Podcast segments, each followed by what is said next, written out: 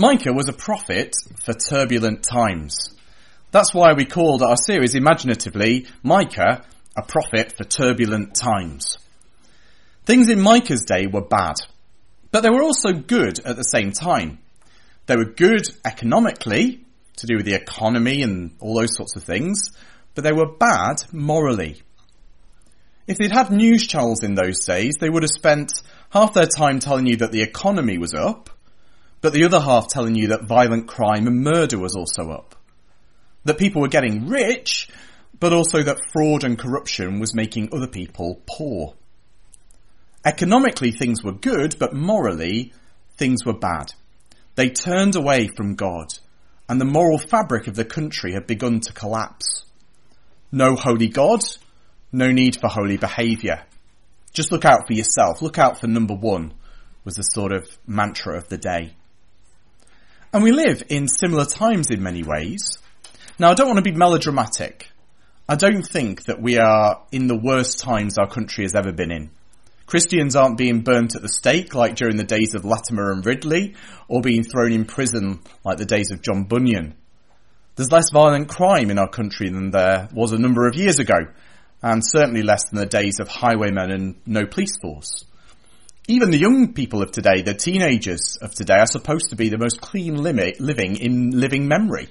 Less drunkenness, less drugs, less casual hookups, and that's not just because they can't go outside. That doesn't mean though that things are okay. The cleanest pig in the pigsty is still a pig. And the least smelly French cheese in your fridge will still stink your whole fridge out. Micah is going to shine a light on the state of the city that he lives in, Jerusalem. He does sort of two rounds uh, of going at it with crime, punishment, Micah's response. Crime, punishment, Micah's response. The first one is in verses 9 of chapter 6 to the first verse of chapter 7, and then the second is the rest of chapter 7. The people may think that things are okay, but things are bad. And God is going to make things even worse as he judges them for the bad things that they're doing. And we'll see in Micah's response how to react when things around us just seem to be falling apart. So first of all, we see that things are bad we get five areas highlighted to show us how bad, things are in Micah's Jerusalem between these two rounds uh, that I mentioned before. We have scams, lies, violence, corruption, and betrayal. So first of all, sorry, first of all, uh, we're going to um, look at scams, and you'll notice there are some similarities between Micah's day and our own. Firstly, scams. Have a look at verses 10 and 11 of chapter 6. Can I forget any longer the treasures of wickedness in the house of the wicked and the scant measure that is accursed? Shall I acquit the man with wicked scales and with a bag of deceitful weights? In Micah's Jerusalem, it would seem that scams were all over the place. As I've mentioned before, Micah's days were quite affluent. There was money flowing around, but some people were not making their money honestly. They were scamming each other. In those days, trade, shopping depended on scales. Everything was like those self-service checkouts at the supermarket, except someone else weighed them and they had the scales. It seems it was common practice for traders to have one set of scales to weigh what you were giving them, another set of scales for what they were giving you. If you think about it in terms of those self-service checkouts, imagine if it turned out that those machines were rigged to add extra weight to your bananas and carrots. And then the change that you received back on your bank card, they sort of took an extra percentage from what they were telling you. Could you imagine the outrage if it turned out that the supermarkets were doing that? Well, that's what the tradesmen in Micah's day were doing, fleecing their own people out of money. And it's not on posh things, rich things like caviar and champagne that they're rigging. It's not those things, it's everything. And whenever that happens, the poor always lose out more. Those who can't travel to other parts of the city for other shops. Those who will lose money buying basics like bread and vegetables. For them, losing a few pounds may mean missing a meal. In the days we live in, I'm always saddened when I get those scam calls and emails telling me that my bank account is locked out or telling me that my internet is broken or that I've won a huge prize on some lottery. I'm saddened because I know that somebody is falling for those scams or the scammers wouldn't bother. And I know that the people who are falling for them are likely to be those who are vulnerable. These people prey on the weak, all to make a quick buck. It makes me sad and it makes me cross. And we know that these scams are daily, aren't we? Some people get calls two or three times a day. We live in a society now where this is just normal, don't we? We've had to learn to distrust people who call us up on the phone. And that's sad, isn't it? It links with the other crimes that Micah highlights. So we had scams, but we also have lies. Look at, uh, um, with me at uh, verse 12. Your rich men are full of violence and your inhabitants speak lies and their tongue is deceitful in their mouth. Lying has become the norm. It doesn't single out one group, it's everyone who's lying to each other. It's not just the scammers who are lying, but just everyday folk who have made lying the culture of the day. Again, our times are not that dissimilar. We live in the age of fake news and of alternative facts, where we almost expect our politicians to lie and are surprised when they actually do what they say. Where people make up stuff about vaccinations and pass it off as truth. Oh, Bill Gates is going to microchip you. Oh, there's no pandemic. It's all a conspiracy. Somebody's starting those lies, aren't they, somewhere? We live in an age where bending the truth on your CV is commended to get ahead. Where hiding the truth is okay as long as nobody asks about it. Think back to the horse meat scandal of a few years ago. Even in churches, lying in certain areas has become the norm. I'm always surprised and shocked when uh, people are thinking of moving churches and they decide not to talk to their church leaders but instead to lie to them. I've noticed that it seems to be this sort of weird blind spot where Christians across the country think it's okay to lie in those circumstances. I met it frequently as a student worker. No, I, I was just busy last weekend. No, no, I just slept in. When actually they were trying out other churches. And instead of just coming out and saying it, they would outright lie in a way that they completely would not lie in other areas of their life. It's this bizarre sort of blind spot, one that we need to be aware of. If you don't think you should be doing something, then don't do it. Don't do it and then lie about it. It's just bizarre, isn't it? We need to be careful that we don't imbibe this lying culture as Micah's people had. So there was scams, there was lies, and then there's violence, that first part of verse 12. Your rich men are full of violence. He mentions specifically rich people who are doing violence. So often through history, money, lies and violence have gone hand in hand. Think of different versions of the mafia and mobsters that we've had down through history. And even worse when they end up being those in power, the Robert Mugabes and the Mussolinis of history, the King Johns and the King Charleses. Pay up or the mob will come and get you. We don't know the exact nature of this violence here, but it's explained further in the next round in chapter 7 verse 2. The godly has perished from the earth. There is no one upright among mankind. They all lie in wait for blood, and each hunts the other with a net.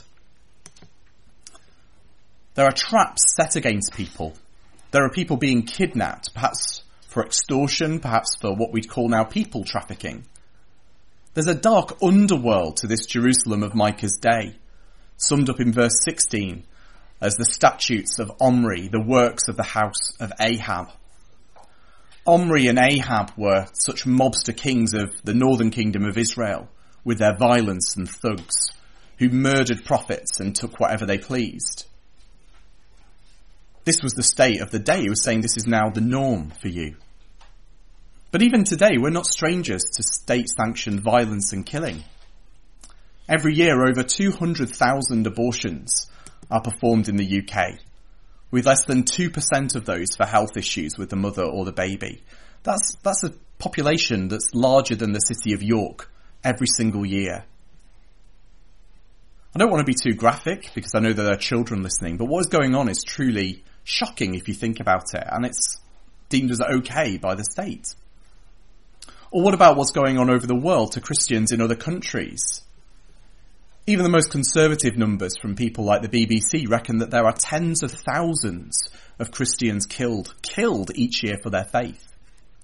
And that's the ones who are killed, let alone the violence that is faced by Christians in countries like North Korea, Pakistan, Saudi Arabia and Sudan. And yet how much of that do you hear on the news? How much has that been an issue uh, in the trade agreement negotiations with other countries? And of course, it's not just Christians who face violence across the world. We should be standing up for other groups facing violence too. Women, ethnic minorities, homosexuals, Muslims, Jews. No group should be facing violence and murder, should they? That's not right in any circumstances. They don't have to be Christians for us to be upset about them facing violence and persecution. Micah doesn't specify that it was believers facing violence. He was just shocked and saddened by the pervasive violence in his world. So scams, lies, violence, and corruption. Have a look at uh, verse 3 of chapter 2, of chapter 7, sorry. Their hands are on what is evil, to do it well. And the prince and the judge act for a bribe. And the great man utters his evil desire of his soul. Thus they weave it together. Last week we mentioned that the people tried to bribe God, the judge of mankind. Here we see a bit why. The judges in Micah's day did take bribes. Leaders, great men, would tell them what they wanted and the judges would see it done. They were in cahoots. They weaved it together, as Micah puts it. Even the best of this evil, of these great men, is like a thorn bush, dangerous and damaging. And this corruption still exists in our world, doesn't it? We read about firms and politicians taking backhanders. We still know that often it's uh, who you know that counts. The former president of France was arrested last week for corruption. He's going to be put in prison.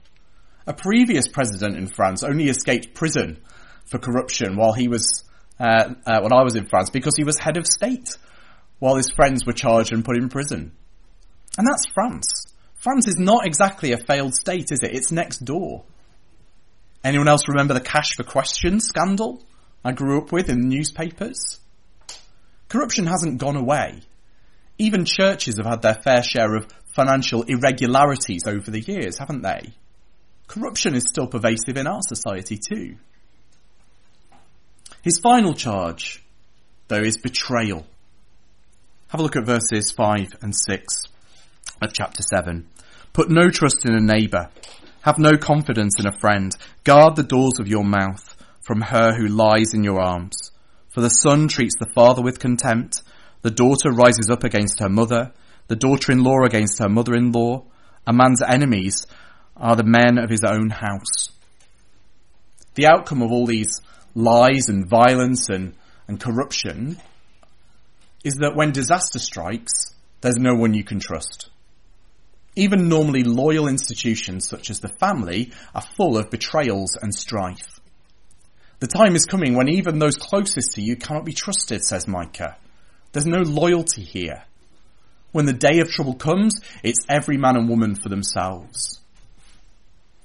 Jesus quotes this passage in the New Testament to warn his disciples of what it will be like for them as they follow him. In Matthew 10:34 he says this, "Do not think that I have come to bring peace to the earth. I have not come to bring peace, but a sword. For I have come to set a man against his father, and a daughter against her mother, and a daughter-in-law against her mother-in-law, and a person's enemies will be those of his own household."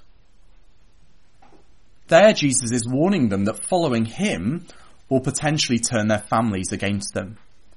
That often there'll be no loyalty, even when it comes to family, when it comes to be, uh, becoming a follower of Jesus.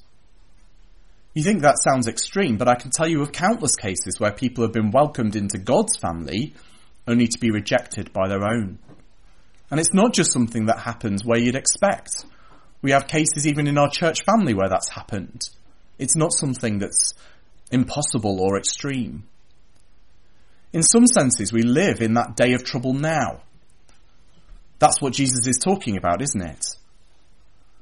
But a society like the one Micah describes here cannot go on forever. Either it will destroy itself or God will step in.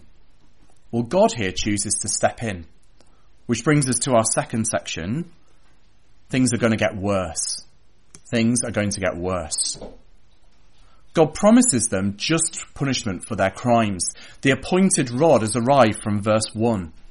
Exile is coming, says God. I'm kicking you out. He'll make them desolate. He'll make them a desolation and their inhabitants something that people hiss at, something that people will not like, they'll stay away from. And as though uh, a sort of poetic justice, it's as though God says, You wanted to break the market in your favour, well, I'll break the market against you. When you go into exile, you'll eat, but you'll never have enough to eat.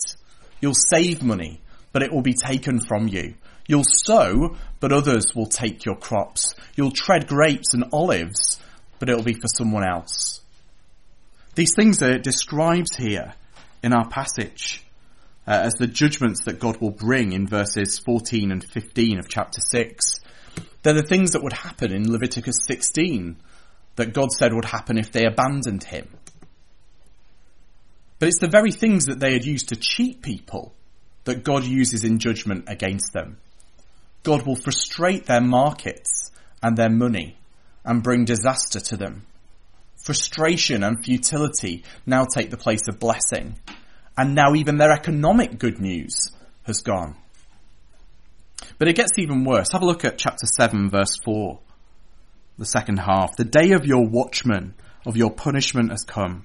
Now their confusion is at hand.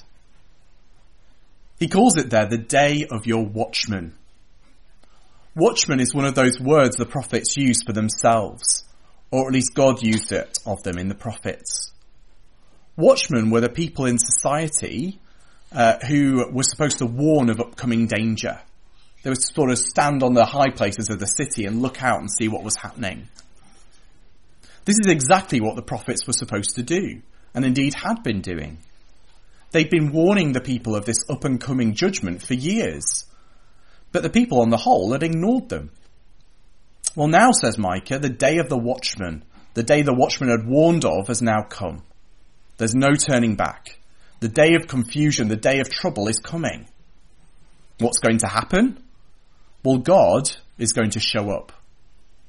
The phrase we have there in verse 4, the day of your punishment, well, it can mean that, but the more normal meaning is the day of your visitation the day when God pays a visit. And of course there's truth to both. When God shows up, there's going to be trouble.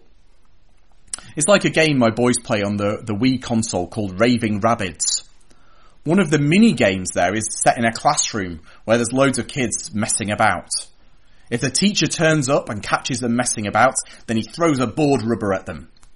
I'm sure the teachers in our church would vouch that that is not normal teaching practice anymore. But Israel had been messing up big style. And now the teacher is coming. It's the day of their visitation. Now this probably refers firstly to their exile to Babylon, which came a generation or so later. But Jesus seems to refer to this in Luke 19 as he weeps over the city of Jerusalem, the very city that Micah is talking about. In Luke 19:41 to 44 he says this, And when he drew near and he saw the city, he wept over it, saying, Would that you, even you, had known of, on this day the things that make for peace. But now they are hidden from your eyes. For the days will come when you, your enemies will set up against you a barricade around you and surround you and hem you in on every side and tear you down to the ground, you and your children within you, and they will not leave one stone upon another because you did not know the time of your visitation.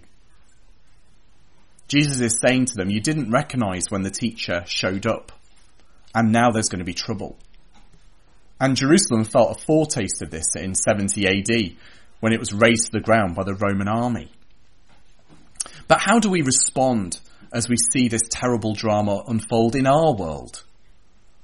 Well, Micah models two ways we are to respond to a decaying world under God's judgment.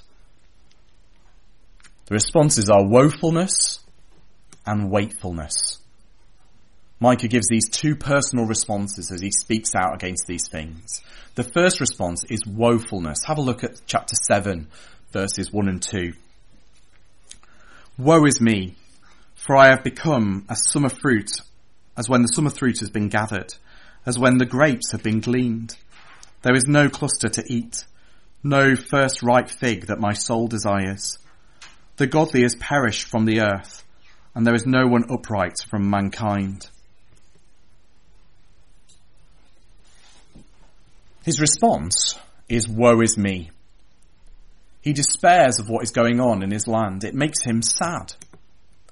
He's mentioned that the people have been doing the works of Ahab, and he feels like Elijah, who was around in those days. I'm the only one left. The godly has perished from the earth. I'm like the last grape on the vine, the last fig on the tree. Now this is obviously an exaggeration. He was around at the same time as Isaiah, so there was at least one other person standing for God. But this is how he feels. Alone and woeful. It feels like he's the only one who has a problem with how things are.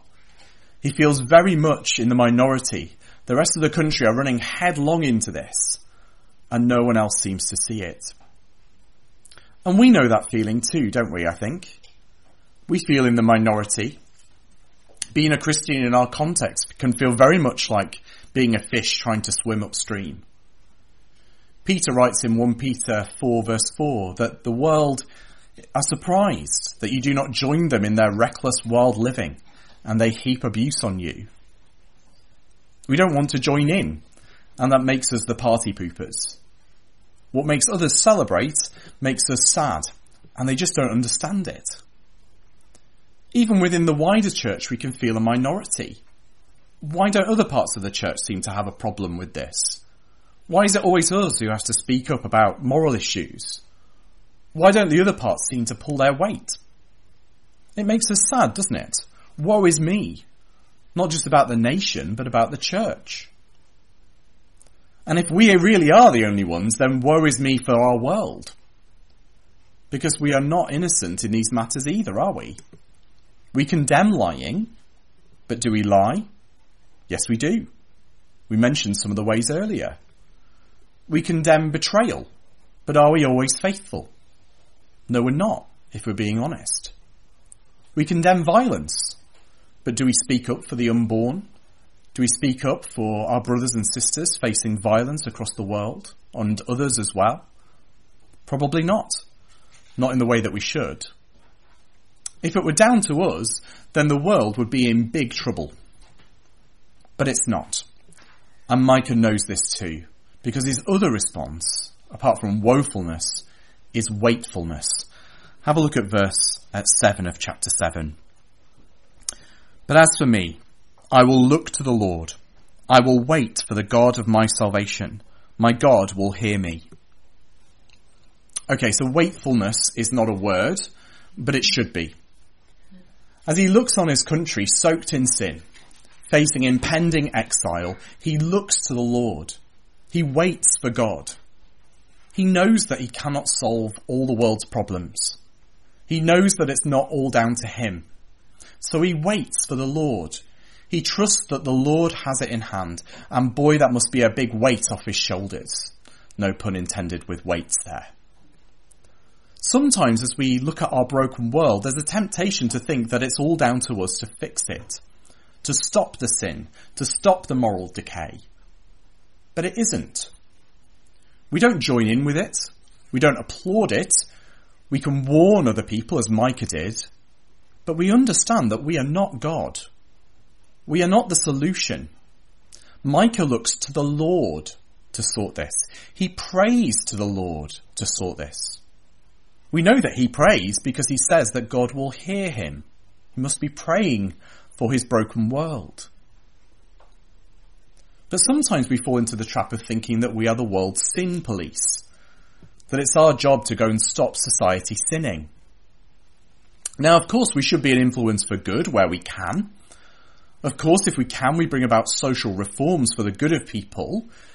Evangelicals have a great history of doing such things down through the years. But we know those things will not fix our world. They will not fix the real problem that people have. The reason it was so bad in Jerusalem was that the people had turned away from the Lord. The violence, lies and betrayal were just symptoms of that. They needed to turn back to God, not just turn over a new leaf. They needed a living relationship with the living God, not a list of rules and a pep talk. What they really needed was the gospel. And Micah knows this. He's experienced that living relationship with God himself. He calls him my God. Now there are many names for God in the Bible. Lord of hosts, El Shaddai, I am who I am. But this is the one that counts when it really comes down to it in a way for us. Micah says God is my God. Can you say that of God? He is my God. Have you got that living relationship with God through Christ? Micah trusts him to deal with the situation because he knows God. He has a living relationship with him. And he calls God the God of my salvation. Not only does he know God, but he has experienced this rescue from sin and judgment himself. It's not like Micah sits aloof from the problem. He knows that he's been part of it. He knows that he has done the things that he's condemning. But God has rescued him. And he knows that the people need that same rescue that he has had. He knows that that is their only hope. As we said last week, they need to throw themselves on the mercy of the judge. Because the, their crimes, as he's explained it, are clear. So he trusts the God of his salvation with the situation. He prays to and looks to the God who saves. He waits for God to act. And next week we'll see that his hopefulness and waitfulness is not wasted. God is going to do something about this. And we too should share that response of woefulness and yet waitfulness as we see our turbulent times. When things get bad, and things get worse, what do we do? Well, we look to the God of our salvation. Woeful, yet waitful. Praying for our world, not imagining that we can fix it, but looking to Him and waiting for Him. So let's pray that in the weeks and months to come as we face uncertainty in our world, that God would give us the strength to do that. To have that sadness for our world as we see things going wrong, but also to look to Him, the true one who can fix it, and the true one who gives us strength in the meanwhile. Let's pray. Father God, thank you that even though we are woeful about our world, Father, we know that there is so much wrong. We know there's so much wrong within ourselves, Father. We thank you that we can be waitful too. We can look to you and we can hope in you, the God of our salvation, of my salvation. Father, we thank you for that rescue that comes in Jesus. Thank you that even though we've spoken lots about judgment this morning, Father, thank you that the rescue comes through him. That he is that merciful judge who, if we turn to him, will forgive us and welcome us into that living relationship with him. Father, we pray that we'd remember that in the days and weeks to come. In Jesus' name, Amen.